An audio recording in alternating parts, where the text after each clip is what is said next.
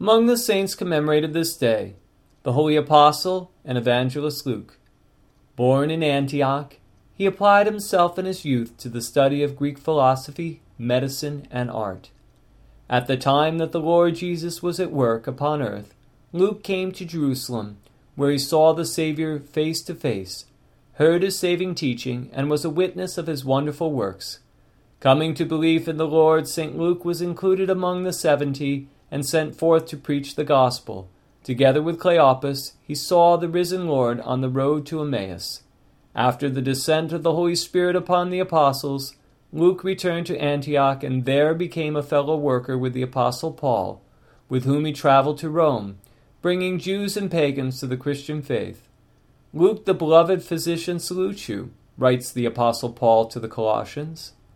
At the request of the Christians, he wrote his gospel in about the year 60. After the death by martyrdom of the great apostle, Luke preached the gospel all over Italy, Dalmatia, Macedonia, and elsewhere.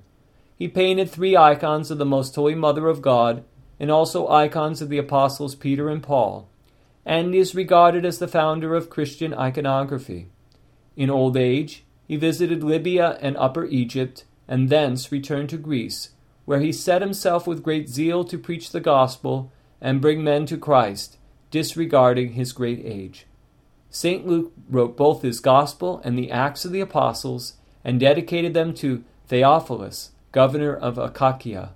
He was 84 years old when wicked idol worshippers put him to torture for the sake of Christ and hanged him from an olive tree in the town of Thebes in Boeotia.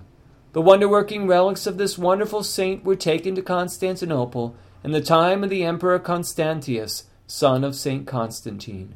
Through the prayers of our holy fathers, Lord Jesus Christ, Son of God, have mercy on us.